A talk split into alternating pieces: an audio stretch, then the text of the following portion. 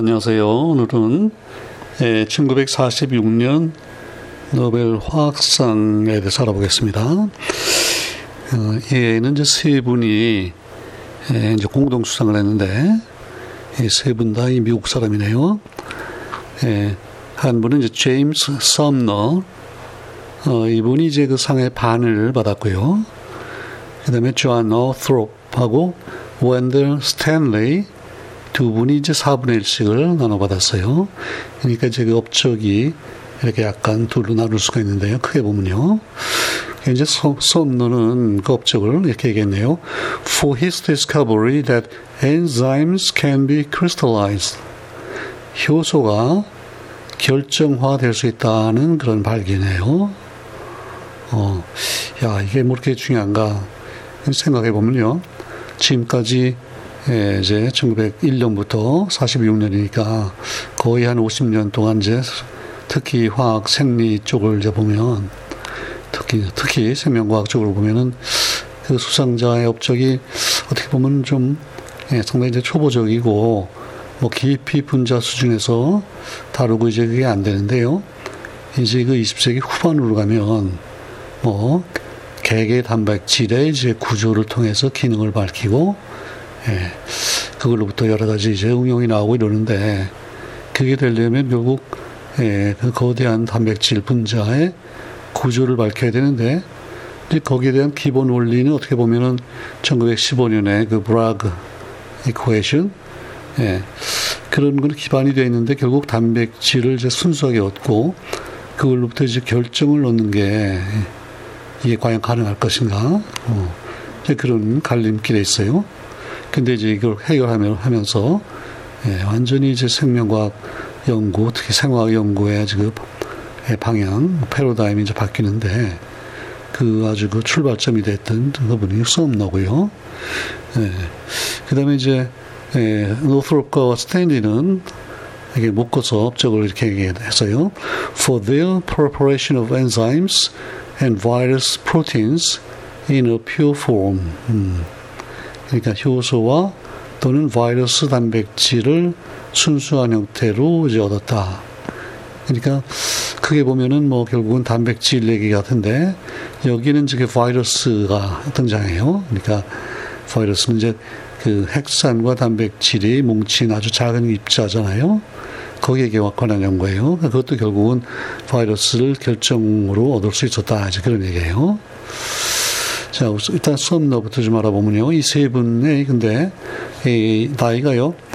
어, 출생 연도가 썸너가 1887년이고, 노스롭이 1891년, 그러니까 이제 4년 간격이 있고, 그 다음에 이제 스탠리는 1904년이에요. 그러니까 노스롭보다도 또한 13살 아래고, 어, 근데 이제 썸너는요, 어, 그, 미국의 동부 매사추세츠주의 캔턴에서 태어났는데, 네, 저도 마사추세츠에 한 20년 살다가 보니까 켄턴 하니까 이제 그게 익숙한 이름인데 거기서 나, 어, 나서 자라면서 어, 이제 어릴 때 이런 일이 있었어요. 어릴 때라기보다 티네이저일 때, 그 17살 때 이제 사냥을 하다가요. 이 어떻게 서로 잘못 쏴가지고 다른 사람이 쏜 총에 이 왼팔을 맞아가지고요. 왼 팔꿈치, 팔꿈치 이하를 절단을 했대요. 근데 이 사람이 근데 원래가 왼손잡이에요. 그래서 이제 왼손을 못 쓰고 그때부터 이제 오른손을 쓰는 연습을 하면서 뭐 생활도 하고 그랬는데 결국 그렇게 불편한 몸을 가지고 자기 이런 아주 실험을 놀라운 실험들 해가지고서 결국 노벨상을 받게 된 이제 그런 경우인데 이분이 어 이제 마사추세츠니까 하버드가 가깝고 뭐 가까워서 가는 건 아니지만 그래도 공, 부를 잘하고 해서 하버드 대학을 졸업, 들어가서요. 1910년에 그러니까 23살에 하버드 대학 졸업을 했는데 대학을 학부 학부 졸업하고 그 다음에 이제 가서 각 교편을 좀 잡는데 그때는 그, 그 캐나다에 캐나다의 뉴 브랜스위크라고 있는데요. 거기에 마운트 앨리슨 칼리지라는 데 가서 그 학부 졸업장을 가지고서 이제 거기에 아마 작은 대학이겠죠.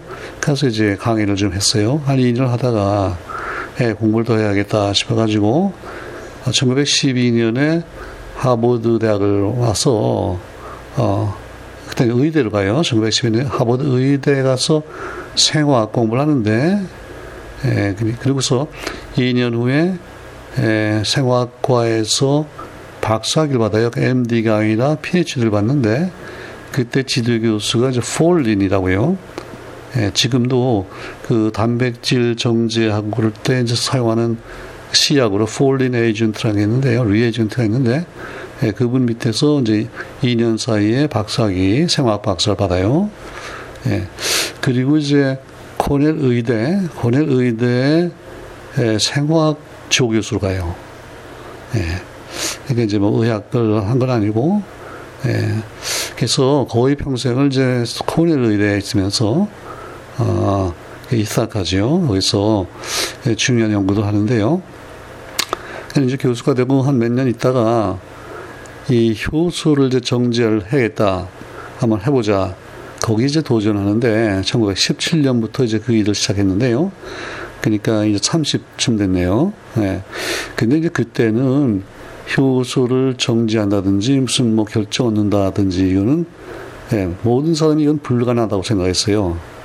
근데 이 사람의 태도가 뭐냐면요. 네, 뭐 누구나 할 수 있는 거 하는 거는 나는 안 하겠다 그래요. 못 하겠다고 하는 거를 내가 한번 해서 꼭 성공을 하겠다.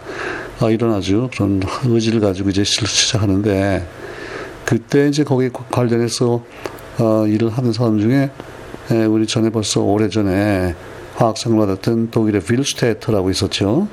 그 엽록소 구조 같은 거 연구했던 분인데 이분이 효소는요 탄수화물도 아니고 지방도 아니고 단백질도 아니다. 뭐 이렇게 주장을 했어요. 예. 근데 이제 효소라는 게 있다는 거는 이미 알려졌잖아요.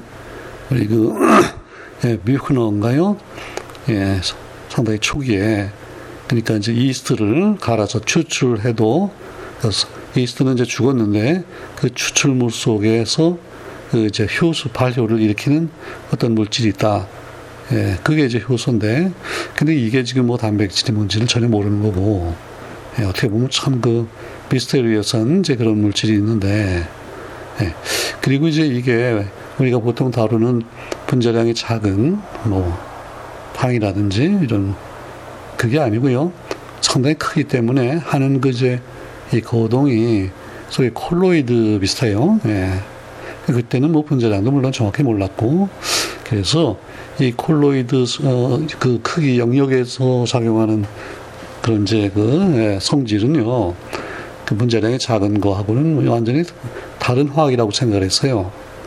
네, 그래서 우리 또 전에 콜로이드 화학을 이제 처음 발전시켰던 지그몬드라든지 이런 분들 그 노벨상 얘기를 했는데 그래서 이 효소를 뭐 어떻게 제대로 연관되는 건 전혀 불가능하다고 생각을 했는데 예, 그래서 좋다. 그럼 내가 한번 해보겠다. 이제 그거예요.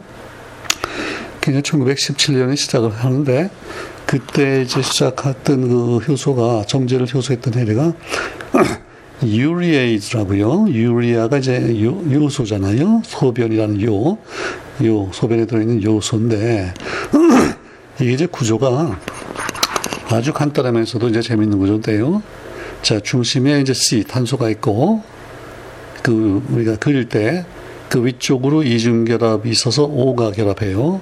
그럼 이제 우리가 그걸 카보닐이라고 하잖아요. CO가 있고, 그럼 이제 O는 결합을 두 개 했으니까 더 이상을 못하고, C는 이제 두 개를 더 결합할 수 있는데, 그 양쪽으로, C의 양쪽으로 누가 결합했냐면, 거기 이제 NH2, 아민이 이제 붙어 있는 거예요. 그러니까 카보닐기 하나하고 아민기가 두 개 붙어 있고, 예, 이런 이제 비교적 간단한 게 이게 요소인데, 예, 이게 우리 화학 역사에서 요소가 굉장히 중요했죠. 이 생명, 이렇게 유기물이란 게 반드시 생명체를 통해서만 얻어지느냐? 아니다. 그리고 무기물에서 요소가 얻어지는 걸 처음 그 보여줬던 리비히라든지 이런 분들 있었는데, 펠러, 예. 그게 그 요소예요. 자, 근데 이제 이 요소가 우리 몸에 너무 많이 쌓이면 안 되고 해서, 이거를 이제 분해하는데요. 분해하면은 그 이제 CO 부분, 그냥 가수분해이기 때문에 산소가 추가적으로 들어가서 CO 부분은 결국은 이제 CO2로 나오고 이제 아민 쪽은 암모니아로 이제 나오겠죠. 그래서 이제 그 화장실에 가면 암모니아 냄새가 나고 이제 그런 건데 이제 이 식물, 식물에도 이런 이제 유리에즈가 있어요. 물론, 예, 박테리아도 있고, 식물에도 있고, 우리 고등동물에는 뭐, 그건 없는 거근데, 그래서 이제 그 콩과 식물, 작두콩이라는 게 있는데요. 이게 잭빈이라고 그래요. 근데 이제 작두콩이 사람이 먹는 거는 아니고, 주로 이제 사료, 사료용으로 많이 쓰는 콩인, 콩인데, 이게 이제 원산지는 또 인도라 그러고요. 근데 이제 이분이 유리에이즈 효소를 정, 저기 분석하고 이 유리에이즈를 통해서 그 유리아 효소의 양을 측정하고 이런 이제 실험을 많이 했단 말이죠. 썸너가 그러다 보니까 이 작두콩에 유리에이즈가 상당히 이제 많다는 걸 알고 있어요. 근데 일반 콩보다요. 한 10여 배 더 이게 양이 많다는 거예요. 그러니까 이제 아무래도 분리할 때 유리하겠죠. 그래서 이제 잭빈을 가지고 유리에즈를 일단은 이제 순수하게 얻는 그런 실험을 이제 하는데 근데 이제 이런 게 참 실험이 어려운 게요. 우리가 생체 내에는 혼자 이게 있는 게 아니고 주위에 여러 가지 물질이 있어서 어, 이 효소를 이렇게 보호해 주는 역할을 하거든요. 그러니까 보호 이제 분해가 되지도 않게 해주고 뭐 pH라든지 아니면 어떤 염이라든지 이게 다 서로 보호해 주는 역할이 있는데 이걸 나중에 이제 점점 정지해서 순수하게 될수록 예, 그런 보호 물질들이 다 제거가 되기 때문에 나중에 진짜 순수하게 되는 건 이제 어렵단 말이죠. 단백질이라는 게 그래요. 음. 자, 그래서 이제 이제 거의 한 10년 이제 노력을 해서 결국은 1926년에 이걸 이제 드디어 성공을 하는데 참 끈질기게 일을 한 거죠. 예. 근데 이제 물론 처음에는 뭐 여러 가지 물에 녹지 않은 것들은 해서 걸러내고 또 뭐 지방질이라든지 이런 것들을 차라차라 이제 분리하다가 이제 나중에 제일 어려운 게 뭐냐면요. 이제 단백질을 이제 얻었어요. 근데 단백질이 세포 내에 뭐 수십, 수백 가지가 이제 있잖아요. 그리고 또 미량으로 들어간 것 참은 뭐 수천 가지가 그 이제 그런데 그 중에서 이제 딱 내가 원하는 거를 이제 얻어낸다는 게 이게 참 어렵단 말이죠. 예. 그래서 이제 어떻게 하냐면 일단 다른 물질들 다 이제 대개 제거를 하고 단백질만이 있는 예, 그런 이제 용액 상태에서 분별 침전이라는 방법을 써요. 이건 이제 fractional precipitation인데 왜냐하면 그 단백질마다 어떤 조건에서 그 침전을 하느냐 안 하느냐 요 차이가 있거든요. 예, 그래서 자기가 원하는 단백질이 많이 잘 침전되는 이제 조건을 잡아서 예, 침전시키고 그런데 그렇다고 해서 거기에 고만 침전되는 법은 없기 때문에 그럼 이제 그걸 다시 또 녹여서 다른 침전을 하고 이렇게 몇 단계를 거쳐가지고 걸 얻는데, 예. 근데 그때 사용되는 많은 이제 그 용매들이요. 대개 이제 물에다 예컨대 아세톤을 좀 가한다든지, 에탄올을 가한다든지, 그 다음에 이제 염류면요. ammonium 뭐 sulfate, 마그네슘 sulfate, 뭐 이런 것들을 넣어요. 그리고 이제 나중에 더 추가적으로 다른 방법이 필요하다 그러면 이제 어떤 그 고체 물질에다가 이제 흡착을 시키는데요.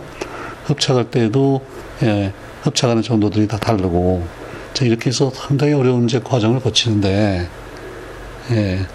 근데 이제 저, 저도요 개인적으로 사실 단백질에 관해서 꽤 많이 이제 일을 하고 고생을 많이 했는데 특히 그 예, 이제 시카고에서 공부를 끝내고 이제 180도 방향 전환을 해서 좀 생화학을 해보고 싶어가지고 제 MIT 생물학과로 가서 한 2년 동안 예, 그 대장균을 키워가지고 거기에서 이제 어떤 효소를 아주 순수하게 얻고 그런 걸 했는데 그때 뭐 다 이런 걸 하는 거예요. 근데 그때는 1970년대이기 때문에 그 여러 가지 이제 칼럼을 쓰는 크로마토그래피 방법들이 발전돼 있어서 그래도 기도할 만했는데 지금 이 썸너 경우에는 아직은 크로마토그래피가 없고요. 주로 뭐 침전, 뭐 흡착, 뭐 이런 방법이기 때문에 굉장히 참 일이 많고 어려운데 그래서 이제 한 10년이 걸리는 거예요. 음. 예, 근데 이제 이분이 나중에 결정적으로 성공할 때 아주 중요한 그 하나의 개발한 방법이 있는데 뭐냐면요. 마지막 단계에서 이제 그 물 가지고 추출했더니 이게 너무 끈적끈적한 거예요. 뭐 여러 가지가 이제 물에 녹아 있으면 이제 점성이 이제 좀 높잖아요. 그래서 이 녹은 거하고 안 녹은 거를 이제 일단은 여과를 해야 되는데 이게 여과가 잘 안 돼요. 그, 그러니까 그냥 그 여과 막이 다 이렇게 저 거기에 이제 뭐가 끼어가지고요. 그래서 이걸 어떻게 일부는 녹이고 일부는 안 녹이고 뭐 이걸 다 조절을 해야 되겠는데 예.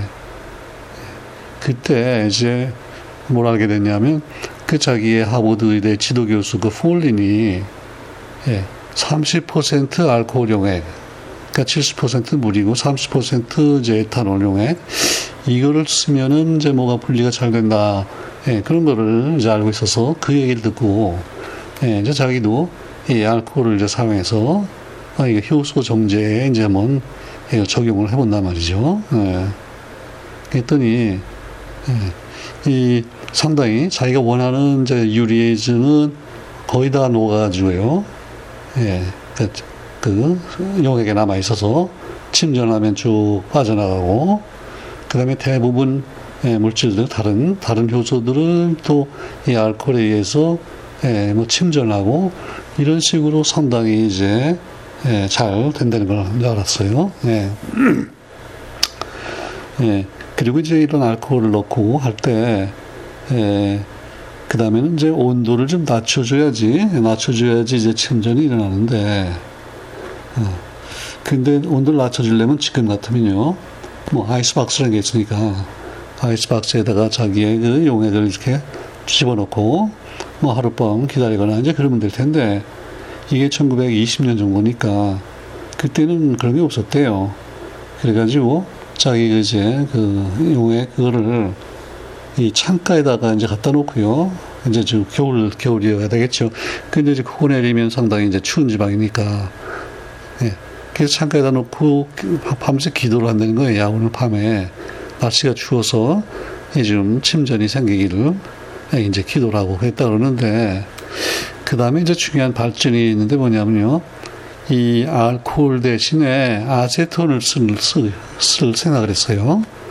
그래서 이제 그 단백질 용액을 아세톤에다 녹이고, 그 다음에는 그 당시 이제 몇 년 지나는 사이에 그래서 아이스 체스트가 생겼어요. 아이스. 예.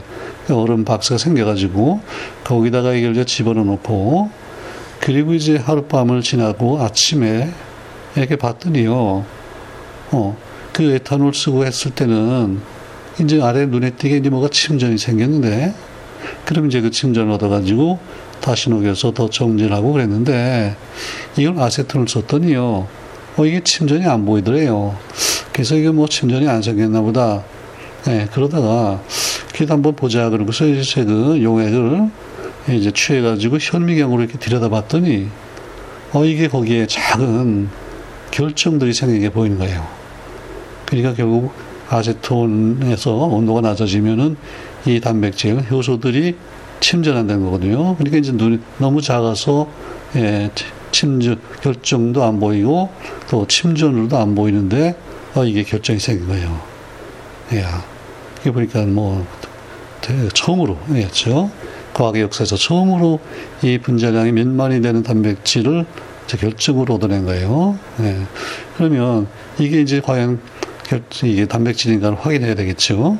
그래서 이제 결정들을 이렇게 모아가지고서 조사를 하는데, 그걸 이제 물에 녹였더니 물론 물에 잘 녹고요. 녹고 녹인 용액을 이제 효소의 그 활성을 조사해 봤더니, 예, 그 전에, 그 정지하기 전에 비해서 활성이 굉장히 높고, 그 이게 이제 유리해지는 게 확실하단 말이죠. 그래서 그날 당장에 이제 와이프한테 전화를 했대요. 그래서 예, I have crystallized the first enzyme 얘기했대요. 아, 이게 지금 노벨 렉처에 나오는데요. 예, 내가 처음으로 효소를 결정화시켰어요. 이게 이제 보고를 한 거예요. 음. 그래서 이제 이 결과가 1926년 그 생화학 주론 Journal of Biological Chemistry 거기 이제 8월호에 발표가 됐고요. 예. 이게 이제 처음으로 단백질, 효소, 효소가 결정이 된다. 예, 그걸 보여준 아주 예, 놀라운 중요한 이제 결과였고요.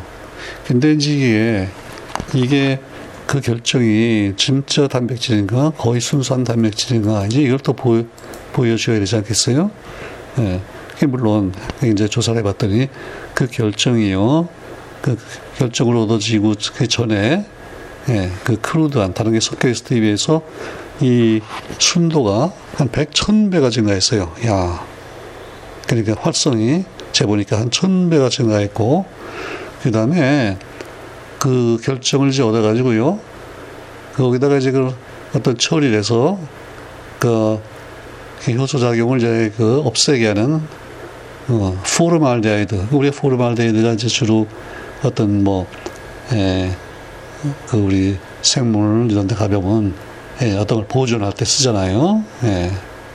이제 전시회 그럴 때 어떤 뭐 특, 별한 무슨 어류가 있다 그러면 이제 그거를 얻어가지고 병에다 넣고 포르말데하이드 이렇게 하면은 오래 가고 예, 그걸 그러니까 이 단백질 결정을 formaldehyde로 처리해서 어, 다시 해보면 이게 결정이 안 돼요. 그 얘기는 어, 이게 단백질로서의 성질하고 잘 맞는다 이제 그런 얘기죠. 그래서 이제 이 결정이 순, 순수한 단백질이라는 게 이제 확실하게 됐고, 근데 이제 지금 같으면 그걸 얻어가지고 예, 뭐 질량 분석기로 찍어보면 픽이 하나로 나온다든지 아니면 이제 죄를 가지고 예, 전기 영동을 했더니 밴드가 하나다 뭐 이렇게 증명을 할 텐데 그때는 아직 그러기 전이고요. 근데 뭐 여러 가지 해보니까 이게 뭐 틀림없이 거의 순수한 단백질이란 말이죠. 그래서 이제 중요한 게요. 이, 이 효소를 처음으로 결정화했다는 게 하나 중요하고, 그 다음에 효소가 그 성질이 딴게 아니고요. 이게 단백질이다. 그걸 증명한 것도 굉장히 중요해요. 예. 근데 그전에는 효소의 그 본질이 뭔지 잘 몰랐거든요. 그러니까 이제부터는 본격적으로 여러 가지 효소, 수백, 수천 가지 효소를 하나하나 이제 정제해서 결정을 얻고 3차원 구조 활동하고 그러면 구조를 알면 이제 기능을 하게 되고 그러잖아요. 음. 그 이제 출발점이 된 거예요. 예. 그래서 이제 이제부터는 생화학의 연구의 이제 주 주제가 결국 예, 단백질의 구조를 결정하는 게 돼요. 그래서 그 물리학자 파인만이 심지어는 이렇게 얘기했다 그러는데, 야, 그 생화학은 참 그 쉽다. 그냥 단백질의 구조를 이렇게 들여다만 보면 된다 이거예요. 그 엑스를 통해서 단백질 구조를 정확히 밝히면요. 그 다음에 이제 3차 구조를 딱 놓고서 이걸 들여다보면, 아, 이 부분에 뭐가 결합할 수 있겠고, 효소가 작용하는 중요한 거, 예, 기질하고 반응하는 부분이 이거다, 이 부분이다. 그래서 뭐 어떤 반응이 일어나겠다든지 이런 걸 이제 잘 알 수 있는데, 그걸 생각하니까 야 이거 뭐 생화학은 참 쉽다 이렇게 얘기를 했다는데 이제 재미로 하는 얘기인데요. 근데 이제 물론 단백질을 순수하게 얻고 결정 얻는 것 자체가 이제 어려운 거죠. 예. 그래서 아무튼 이때부터 단백질의 결정학이라는 게 이제 시작이 되는 거예요. 자, 아무튼 그래서 26년에 이제 이런 중요한 연구를 했고 그 다음에 29년에 코넬 대학의 정교수가 돼요. 예. 그 다음에 이제 노, 저, 예, 뭐 썸너가 두 번째로 또 이 단백질을 결정화한 게 catalase라는 화학 단백질인데요. 예. 요거는 1937년, 그러니까 거의 또 10년 후인데, 두 번째를 했고. 근데 이제 그 사이에, 이 또, 이 다음에 두, 두 번째 얘기할 노스롭. 이분이 그 사이에 벌써 펩신이라든지 여러 가지 다른 것들을 이제 해요. 그래서 이제 노스롭도 공동 수상을 하고 이제 그랬잖아요. 음. 그, 이제 그, 아무튼 썸너는요, 1955년에 이제, 에, 암으로 그 뉴욕 같은 뉴욕주에 있는 이제 바플로에서 사망을 했는데, 아무튼 이분은 결정을 만들어서 결정학, 엑스레이 결정학을 단백질에 적용할 수 있게 이제 길을 열은 게 됐고, 예. 근데 이제 이분이 55년에 돌아왔기 때문에 유감스럽게도 그 단백질 결정학을 통해서 단백질의 3차원 구조가 처음 발표된 거는 못 보고 죽었어요. 왜냐면 그게 1959년에 그 케벤디시 연구소에 이제 그 프루츠가 헤모글로빈의 구조를 이제 결정을 해서 발표하는데 그보다 한 4년 전에 먼저 이제 돌아갔네요. 근데 그 나머지 두 분, 예, 노스롭과 스탠리는 이제 이, 이 결정을 얻는다는 게 얼마나 중요한가를 다 이제 보고 죽었고, 예. 이제 그 썸너에 대해서 하나만 더 말씀드리면요. 그 노벨 액추의 그 마지막 마무리 부분에 이런 얘기가 나오네요. 이분이 이제 이렇게 이런 재밌는 얘기를 했어요. We live in an expanding universe in more senses than that of the astronomers. 우리는 팽창하는 우주에 살고 있다 그랬어요. 제가 이걸 보고 깜짝 놀랐는데 팽창하는 우주는 예, 허블의 법칙이 나오고 해서 우주 전체의 팽창을 얘기할 때 쓰는 말인데 이제 이 썸너가 이 천문학자들이 팽창하는 우주라고 얘기하는 것, 예, 그보다 더 in more senses, 더 여러 가지 의미에서 우리가 팽창하는 우주에 살고 있다. 이제 그 얘기는 뭐냐면 이 생화학의 발전에서 이 단백질이 결정되는 걸 알고 이걸부터 이제 틀림없이 단백질의 구조를 밝히고 이런 일들이 이제 일어날 텐데 이런 것들을 생각하면 우리는 예, 팽창하는 생화학의 우주에서 살고 있다. 뭐 이런 재밌는 얘기하고 예, 이제 돌아갔네요. 그래서 이게 이제 세분 얘기를 하려니까 이제 좀 길어지는데 아무튼 그 예, 썸너 얘기를 주로 했고요. 그 다음에 이제 노스롭하고 스탠리 얘기를 잠깐 하면요. 노스롭은 이제 그, 아까 몇 년 후라 그랬죠. 1891년에 태어나서 이분은 그 뉴욕주의 용커스라고 있는데요. 예. 뉴욕시에 이제 가까운 데인데 거기서 태어나고 무려 95세를 살았네요. 예. 그 이제 그 아버지는 어, 뉴욕이니까 이제 컬럼비아 대학의 동물학 강사를 했고요. 또 어머니는 또 그 같은 뉴욕시에 이제 헌터 칼리지라고 있는데 거기에서도 식물학 강사를 했어요. 그래서 아무튼 이 공, 생물학을 공부하는 이제 부모들 밑에서 태어나가지고 어, 했는데 이 근데 이 아버지는요 이 노스롭이 태어나기 전에 한 불과 3주 전에 실험실에서 무슨 폭발 사고가 나서요 돌아갔대요. 그래서 결국 어머니 혼자서 이제 키우는데 예, 그래도 1914년에 그러니까 23살이네요. 콜롬비아 대학에서 예, 박사학위를 받았고 화학을 전공을 했고요. 그 다음에 이제 1차 대전이 나면서 예, 이제 군에 관련된 연구를 하는데 그때 이제 아세톤, 뭐 알코올 이런 저런 이제 유기 용매들은 이제 대량 생산해서 이제 전쟁에 써야 되는 일들이 있는데 이런 것들을 그 발효, 발효를 통해서 생산하는 그런 게 이제 구운에서 상당히 중요한 연구가 돼서요. 그 일을 한 몇 년을 했어요. 그, 그 과정에서 결국 효소를 연구하게 됐고, 어. 그래서 결국 그 이분도 효소가 중요하다. 그리고 또 에, 효소를 이제 결정하고 그런 일들이 이제 막 썸너가 하고 이제 그럴 때니까. 그래서 이분도 그 썸너는 아까 1926년이라고 그랬는데요. 그 3년 후에 1929년에 에, 펩신, 우리 위에서 단백질을 분해하는 효소가 이제 있잖아요. 그 펩신을 또 순수하게 해서 결정을 얻었어요. 그러니까 이게 아마 두 번째가 되겠죠. 아까 유리에이즈, 그 다음에 이제 펩신. 예. 그 다음에 이제 또 하나 중요한 거는요. 어, 박테리오파지. 이게 이제 바이러스인데, 예. 그 1938년에 박테리오파지를 결정을 얻어요. 그러니까 처음으로 이제 바이러스를 결정을 얻은 셈인데, 근데 이제 박테리오파지는 그 바이러스가 이제 여러 종류 있잖아요. 근데 물론 바이러스는 예, 박테리아에 비해서 그 이제 크기가 뭐 10배 내지 100배 이제 작은 어, 물질 그 하나의 물질의 단위인데 이게 이제 결국 생명이냐 무생물이냐의 그 중간에 경계에 서 있는 거예요. 예. 왜냐면 박테리아가 흩으면 자기 자체적으로 뭐 대사 활동을 하고 또 복, DNA 복제하고 해서 유전도 하고 근데 이게 바이러스가 되면요 너무 간단해요. 그러니까 그 유전 물질인 DNA 또는 RNA를 이제 그 가지고 있고 그걸 이제 둘러싸는 그 피막 단백질료 두 개, 둘밖에 없어요. 그러니까 자체적으로 대사할 수 있는 단백질이 없단 말이죠. 효소가 없는 거예요. 예. 그러니까 이거 생물로 보기 힘들고, 그게 물론 담, 이제 크기가 작죠.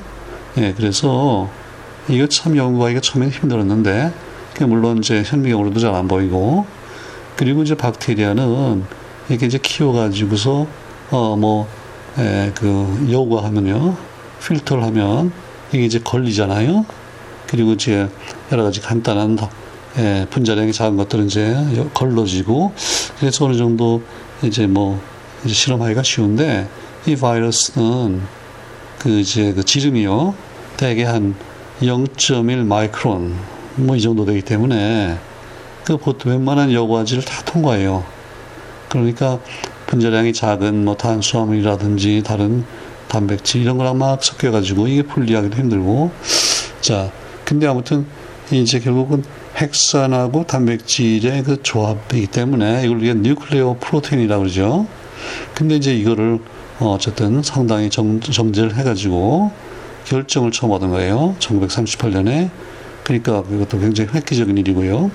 나중에는 물론 예, 이제 이런 바이러스를 여러 가지 이제 결정을 얻어가지고 또 전자현미경으로도 보고 이제 여러 가지 실험을 하는데 그거 이제 출발점이 됐단 말이죠.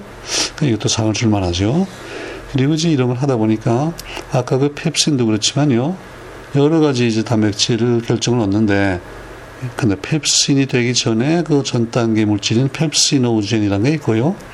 그 다음에 이제 또 트립신, 뭐 chymotrypsin, 그 다음에 carboxypeptidase 여러 가지 효소, 특히 단백질 분해 효소들을 예, 이제 결정을 얻었고, 어, 그 다음에 이제 이분은요, 그러면 어디서 일했나 하면 아까 1914년에 이제 뉴욕에 있는 콜롬비아 대학에서 박사학위를 받았다고 그랬는데, 그리고 이제 2년 후에 1916년에 그 뉴욕에 있는 Rockefeller Institute for Medical Research.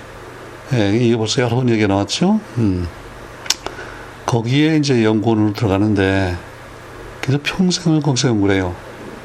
1961년까지. 이게 몇 년이에요? 45년 동안 예, 그 락펠러 연구소에서 일하는데 그러고 보니까 16년에 들어갔으니까 그때부터 그 주위에서 같이 일하는 분 중에 예, 뭐 여러 분 있었죠. 우리 바로 조금 전에 몇 년 전에 그 상 받은 분들도 있었고 또 특히 DNA 관련해서 예, 레빈 예, 뉴클레오타이드라는 것을 처음으로 이제 발견하고 그 당인산 염기의 연결 관계 같은 걸 조사했던 레빈, 그 다음에 이제 DNA가 유전 물질이라는 걸 증명했던 에이버리 이런 분들이 다 지금 예, 락펠러에서 일을 했는데 그때 다 노트롭이 이제 같이 주위에 있었던 거예요. 예. 그리고 어, 이제 46년에 이제 노벨상도 받고 유명해지고 나니까요. 1949년에 캘리포니아 대학 그 브루클리, 브루클리에서 이분을 그 세균학 교수로 모셔갔고요. 나중에는 어, 바이오 피직스, 생물 물리학 교수가 돼요. 브루클리에. 예. 그러니까 이제 49년부터 61년까지는 브루클리 교수 하면서 뉴욕에 있는 록펠러 연구소에 이제 적을 두고 예, 같이 연구를 이제 하는 거예요. 예, 근데 이분이 마지막으로 그 87년에 95세에 돌아갔는데 근데 그 이유는 잘 모르겠지만요. 그때 자살을 했대요, 또. 어떤 무슨 참 이유가 있었는지. 예. 그래서 아무튼 노트, 어, 노트롭은 단백질도 여러 가지 이제 정제해서 결정을 얻었고, 근데 물론 처음 한 거는 썸너니까 썸너가 예, 그 개척자이기 때문에 이제 반을 주고요. 그 다음에 이제 나머지 반에 또 반을 이제 노트롭이 다 받았고, 그 다음에 이제 나머지 4분의 1을 이제 스탠리가 받았는데, 스탠리는요, 1904년에 그 인디아나 주에서 태어나가지고요, 거기서 이제, 예, 학부 졸업이라고 하고, 그 다음에 이제 일리노이 대학으로 가요. 거기서 1929년에 25살 때 이제 또 역시 화학을 전공해서 이제 박사학위를 받았고, 그리고 그 유럽에 가서, 예, 뮤니히에 가서요, 윌란트라고 지난번에 우리 콜레스테롤, 뭐 바이타민 D 이런 관계로 해서 노벨상 받았던 윌란트가 있었죠. 그분 밑에 가서 이제 한 2년 동안 연구를 하고 그리고 31년에 예, 이제 귀국을 해가지고요.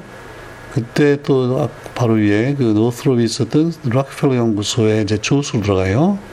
그러니까 이제 노스롭은 그때 벌써 한 15년 이제 거기 있었고, 그리고 거기서 쭉 예, 1948년까지 예, 이제 있는데, 예, 그 사이에 물론 이제 승진해가지고 나중엔 정식 연구원이 됐고, 예, 그러면서 결국은 이분도 이제 그 48년 거기 있는 동안에 락펠러 연구소에 있는 동안에 에, 이 노벨상 받는 업적이 나왔고 거기 있는 동안에 상을 받았고 이렇게 됐는데 이분이 처음에는 그 스테롤, 그러니까 이제 핀란트하고 연구를 했으니까 스테롤에 관련된 연구를 이제 많이 하다가 나중에 이 토바코 모자이크 바이러스라는 걸 이제 연구하는데요. 예, 토바코니까 이제 담배고요. 근데 담배 잎에 이 모자이크 같이 이렇게 뭐가 이제 모자이크란 게 그런 거잖아요. 여러 가지 이렇게 하나 둘 여기저기 부위별로 이 뭐 색깔도 다르고 뭐 해가서 이제 우리가 미술에서도 쓰는 이제 그런 기법인데 이게 잎이 자꾸 그렇게 되는 거예요. 근데 이게 이제 바이러스 때문에 그런 생기는 병인데 그 거기서 이제 그 바이러스를 추출해 가지고요. 이제 그걸 연구하는 거예요. 결국 어, 그 바이러스를 결국은 또 결정을 얻은 거예요. 어. 그러니까 이제 또 이것도 역시 뉴클리오 프로틴을 이제 분리하는 일이 되는 거고 그런 일을 이제 또 그래서 한 10여 년을 하면서 예. 근데 그 아까 그 노스롭 경우도 그랬고요. 이제 바이러스를 결정한다는 거는 어 이게 생명체냐 뭐 무생물이냐 그 경계에 있다는 거하고 이제 그 일맥상통하는 게 일단 단 박테 그 단세포 박테리아 같이요. 예. 박테리아 정도 크기가 되면 이거는 이제 결정한다는 거는 이건 이 생각할 수 없어요. 뭐, 뭐 인간이다. 아, 이게 아무리 그럼 쌍둥이라고 해도 인간을 막 결정해서 뭐 딱 규칙적으로 배치한다는 있을 수 없잖아요. 근데 예, 뭐 소금이라든지 설탕이라든지 이 분자량이 작은 거는 예, 뭐 무생물이니까 아주 규칙적으로 배열한다는 게 물론 가능하고 근데 이제 바이러스가 되면 이게 뭐 병도 일으키고 하는 걸 보면은 이게 생명으로서의 어떤 그런 성질 특징을 가지고 있고요.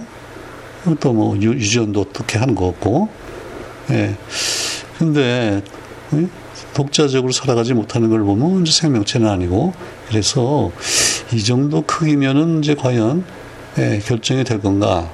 그게 어떻게 보면 단백질이 결정이 되나? 그거보다도 더 흥미롭고 이제 중요한 문제가 될 수 있는데 어, 이제 이거를 결정을 얻은 거예요.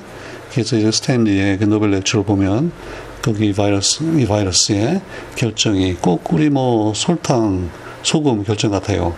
어, 그런 걸 찍어낸 그 사진들이 있는데, 그 아무튼, 그 노스롭과 이제 같이 스탠리도 이런 바이러스를 연구해서 결정을 얻어냈다. 그런 면에서 굉장히 중요하고, 예.